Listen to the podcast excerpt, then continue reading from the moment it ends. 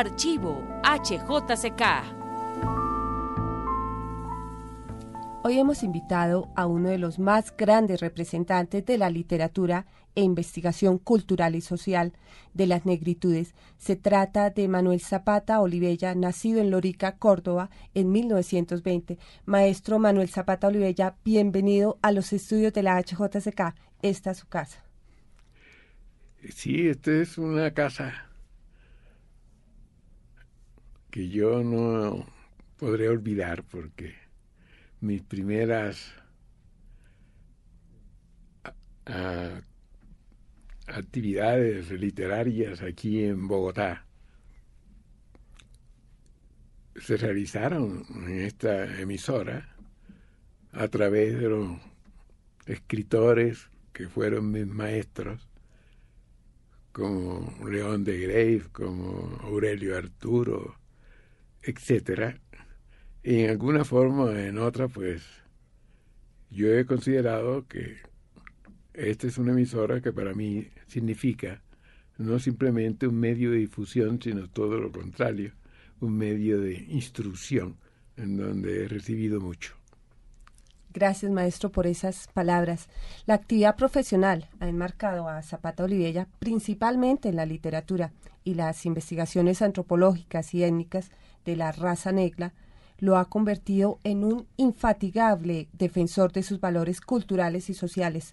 Eh, dentro de sus publicaciones, que son varias, novelas, relatos, también publicaciones científicas, atañen a, a este tópico. La obra maestra para muchos es Changó, el Gran Putas, en la cual invirtió casi dos decenios para estructurarla. En ella se conjugan aspectos históricos, etnológicos y, antropológicos. Nos gustaría que usted se refiriera a esta publicación. Bien, con mucho gusto. Sí, se dice que se ha tomado, he tomado más de 20 años en realizar esta novela, pero eso alude sencillamente al hecho de que anterior a Changó yo había escrito varias novelas y a partir de un determinado momento, 1962, yo dejé de escribir novelas y solamente 20 años después pude publicar a Changó el Gran Putas. Pero esto no quiere decir que para la gestación de Changó yo hubiera necesitado 20 años de de investigación y de búsqueda en mi propia vida y en la vida y la presencia de los africanos en América, porque yo creo que desde antes de nacer, ya por mi condición de ser un mulato, de ser engendrado por un padre de ascendencia africana, en el vientre de una madre de ascendencia indígena, ya comenzó en alguna forma o en otra a vertebrarse las posibilidades de que yo algún día escribiera esta novela. Y cuando digo que mi padre es un mulato es para hacer alusión a que era un descendiente de español con africano.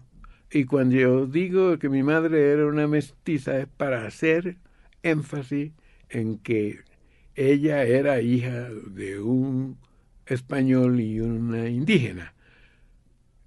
¿Por qué hago estas aclaraciones? Porque insistentemente se habla y se dice que yo me he preocupado exclusivamente, o por lo menos he puesto mayor importancia, he dado mayor importancia a mi etnia africana en la divulgación de mis libros y de mis obras. Yo creo que eso no es correcto, porque yo siempre me he considerado un multiétnico, un descendiente de aborigen, de eh, español y de africano, y por lo tanto tengo una visión en la sangre, no a través de lectura ni de investigaciones, que me han permitido siempre mirar al mundo desde el punto de vista de estos ancestros.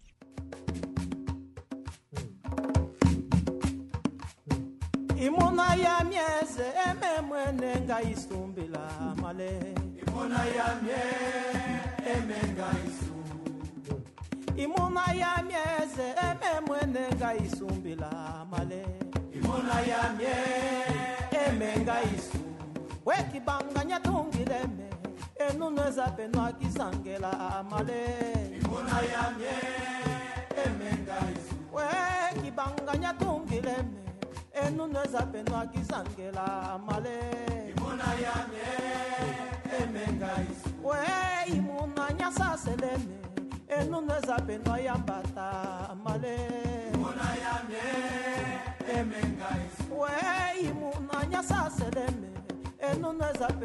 Volviendo a Changó, maestro Manuel Zapata Olivella, esta obra ha sido reconocida a nivel internacional precisamente por el aspecto social y cultural, además de su rigor literario.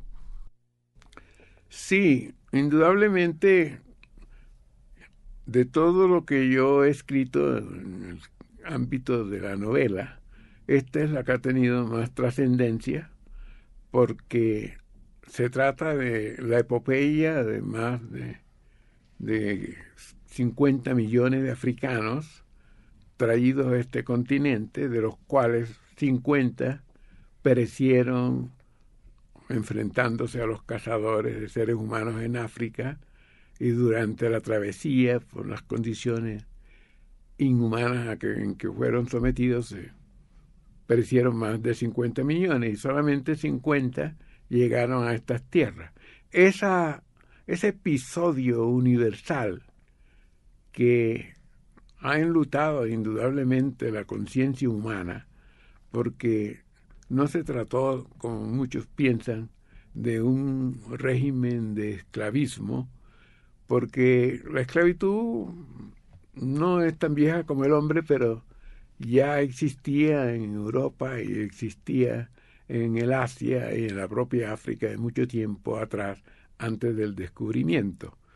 Pero el proceso que se dio con la conquista y colonización de América, que se le conoce como colonialismo, impulsó las prácticas inhumanas de la cacería de seres para convertirlos en esclavizados, los privó aquí en este continente del derecho a la vida, el derecho a tener una familia, del derecho a tener una voluntad propia, de poder en alguna forma preservar sus valores culturales, entre ellos los religiosos, etcétera. Esas circunstancias no han sido vividas por ningún pueblo antes en la historia de la humanidad, no había sido sufrida. Y por consecuencia, pues, hablar de la presencia africana acá era para mí algo que yo consideraba un deber porque ese tema no había sido abordado en su magnitud, en su totalidad, por ningún escritor y por ningún novelista.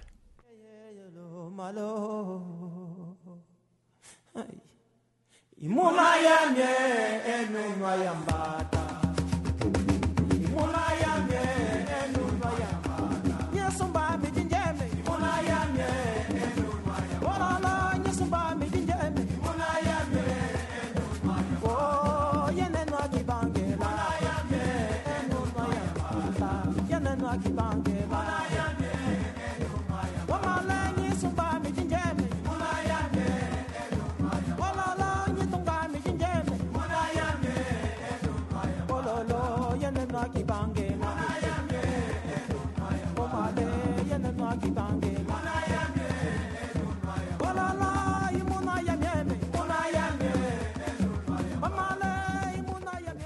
Bueno, maestro, y usted nos trae una chiva, como se dice en el ámbito periodístico.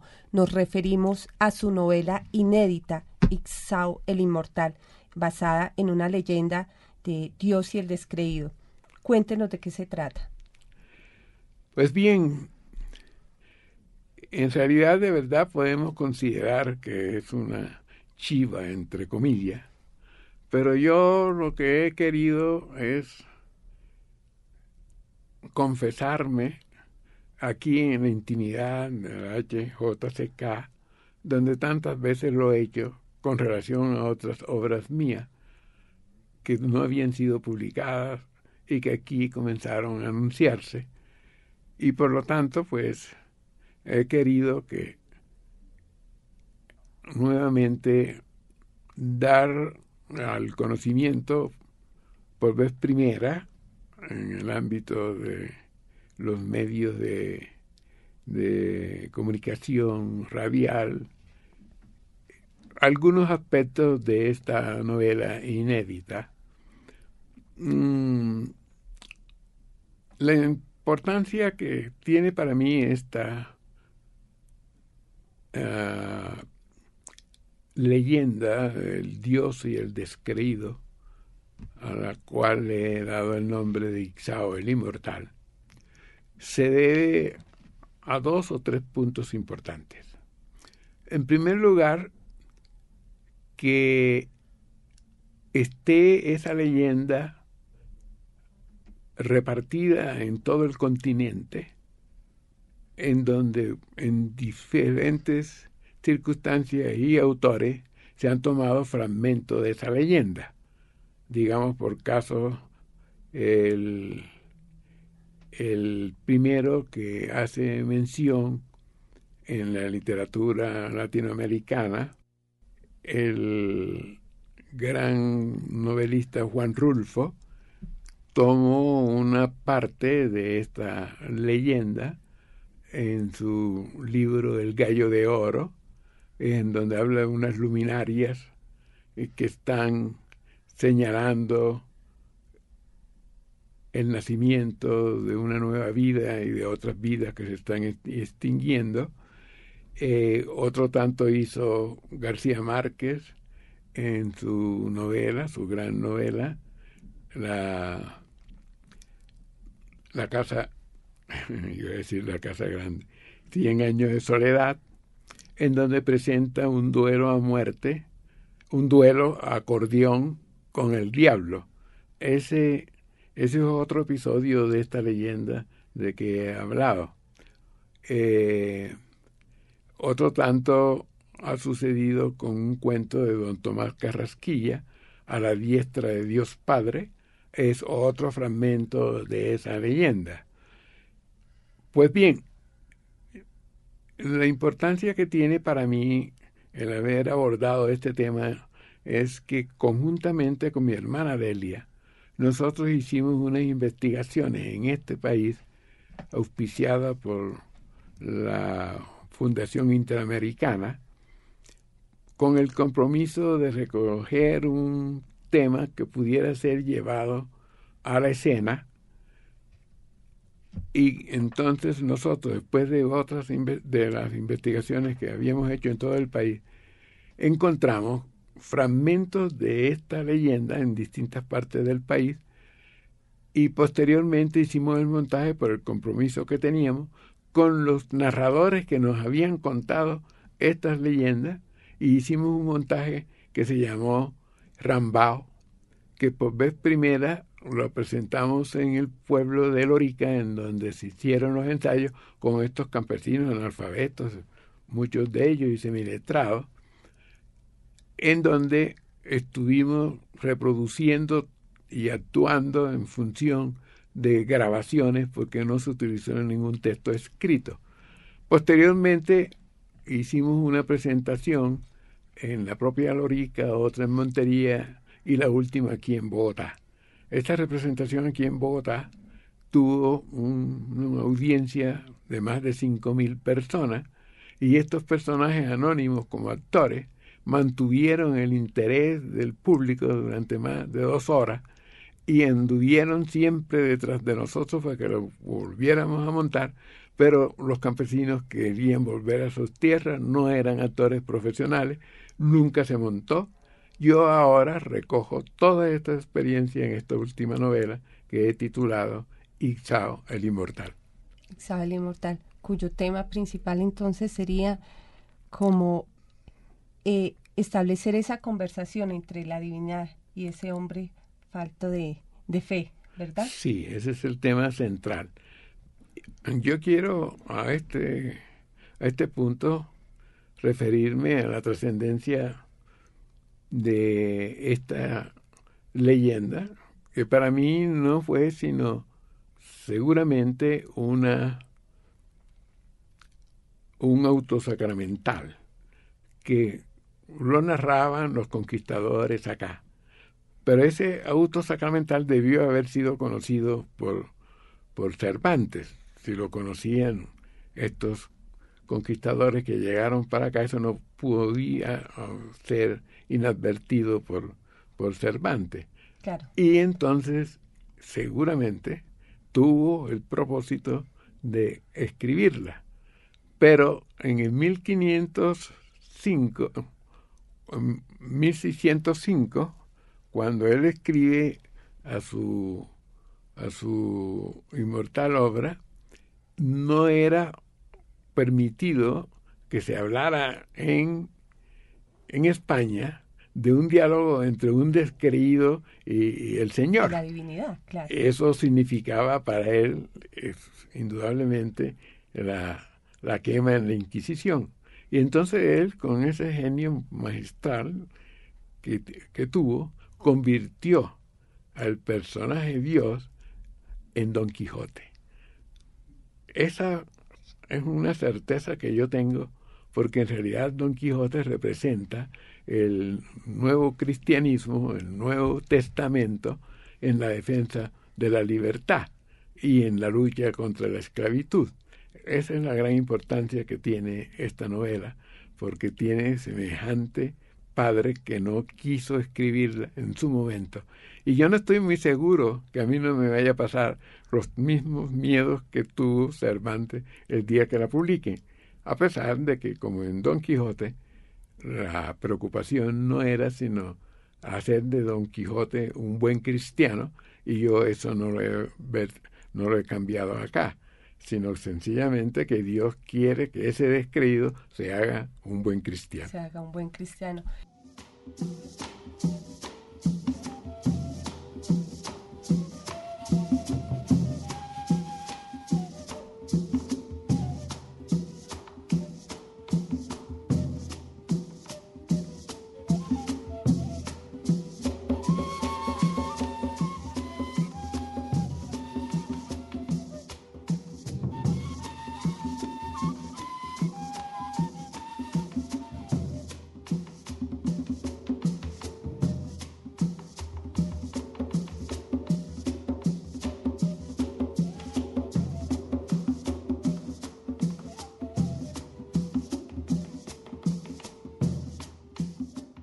Maestro, a usted se le ubica dentro del contexto literario como un escritor de vanguardia, junto con otros, con C.P.A. Zamudio, Rojas Erazo, con García Márquez, porque ustedes le, le han dado cierto nivel de madurez a la novela colombiana.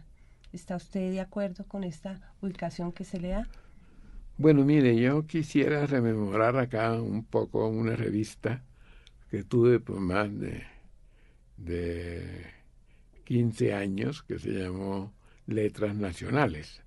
Esa era una, una revista en la cual muchos jóvenes eh, estuvimos interesados en tener un órgano de publicidad porque no teníamos acceso a, a los medios tradicionales que estaban reservados solamente a los consagrados. Y en Letras Nacionales pues publicaron artículos en sus primeras épocas eh, García Márquez, eh, eh, el mismo Zamudio, todos estos escritores de la época que usted está señalando, que fueron mis compañeros, y que hoy en día son también unos autores muy reconocidos, etcétera. Pero yo quisiera informarle a este respecto que yo no me considero parte de esta generación sino en la medida en que fui director de esa revista. Y no me considero de esa generación porque yo era mayor que todos ellos. Y porque también los temas que yo estaba ah, abordando eran producto de unas investigaciones, unas experiencias personales. Pero no quiero ahora separarme de, ese, de esa connotación que me honra y que honra a cualquiera de haber sido los precursores. Pero en Changó el gran puta resulta al revés. Changó el Gran Puta es una novela precursora de lo que en este momento se está escribiendo sobre lo que se llama la novela postmoderna, por su estructura, por su lenguaje, por su temática. Eh, el Dios y el descreído es una novela contemporánea de la posmodernidad. Manuel Zapata Olivella pertenece a una familia cuyo entorno fue definitivo para esa vocación literaria que lleva usted en las venas, maestro, desde muy niño. Bueno, yo considero que no es el caso de un escritor o de un de un profesional cualquiera que sea la profesión a la que se dedique que uno no, va determinando esos hábitos y se va enamorando de algunos eh, renglones de la cultura, sino que ya eso está en los genes. Yo creo que ya desde que uno nace está uno predeterminado a ser un músico o a ser un escritor o a ser un vagabundo. Ahora bien, el hecho que esté predeterminado por los genes no quiere decir que uno se realice en esos aspectos, porque la cultura también lo modela a uno. Y de acuerdo con las circunstancias en donde uno crezca, donde uno reciba las primeras eh, nociones del lenguaje, de acuerdo con las prácticas de los padres, etcétera, los genes o los impulsos que puedan traer los genes pueden ser variados si todos los seres humanos pudieran cumplir lo que llevan escrito en la carta genética de nacimiento, yo creo que la humanidad sería mucho mejor. Pero resulta que muchos se extravían. Y cuando hay una propensión en el ser humano a ser, eh, a compartir con el prójimo sus sentimientos, sus ideales, etc., hay otros que se apartan de ellos en este caso, pues los genes no están siempre predeterminando el, la manera como uno se realiza. Pero yo sí creo que en el caso mío, mi vocación por escribir no es una cosa ocasional ni porque quisiera tener ser director de una revista, sino porque ya eso estaba marcado por los genes. Y quiero decirle esto, por, ¿Por qué razón digo esto? Porque yo comencé a hablar a la edad de cuatro años. Cuatro años es una edad muy tardía. Me creían que yo iba a ser mudo, etcétera. Y afortunadamente a los cuatro años comencé a hablar. Pero como mi padre tenía una, un colegio y ella enseñaba a leer a adultos y a niños, etcétera, cuando yo abrí la boca podía decirle a, los que me preguntaban cuáles eran los nombres de las letras de la cartilla y yo se los decía. Tres meses antes no hablaba y tres meses después yo podía decirle este es el número tres, este es el número cuatro, esta es la Z, esta es la A, etcétera, porque lo había aprendido sin que pudiera expresarlo en palabras. Cuando comencé a hablar, ya nadie me ha quitado ese don, insisto, y escribo cada vez que puedo. Y desde entonces, maestro, usted se ha preocupado por la defensa de las comunidades marginadas, de la identidad cultural de nuestros pueblos y el derecho a la esperanza. Esa ha sido una constante en la obra de Manuel Zapata Olivella, quien nos ha acompañado aquí en Punto de Encuentro. Maestro, muchísimas gracias por esas palabras que usted nos ha dicho el día de hoy. Pues vuelvo y repito, las he dicho con tanta espontaneidad porque he sentido que siempre aquí he tenido un nuevo hogar. Gracias.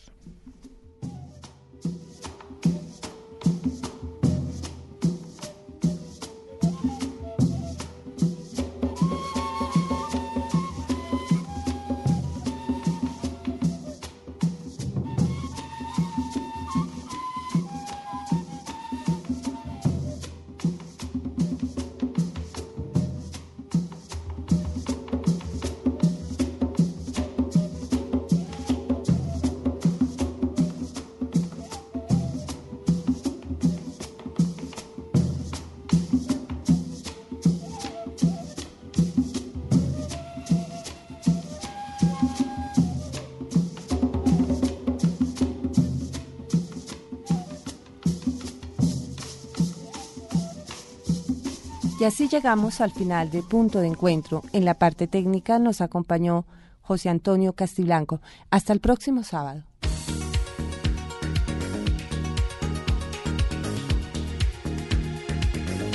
Punto de Encuentro.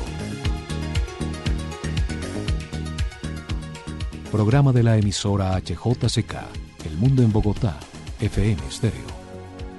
Presenta y dirige Clara Inés Ospina Calderón.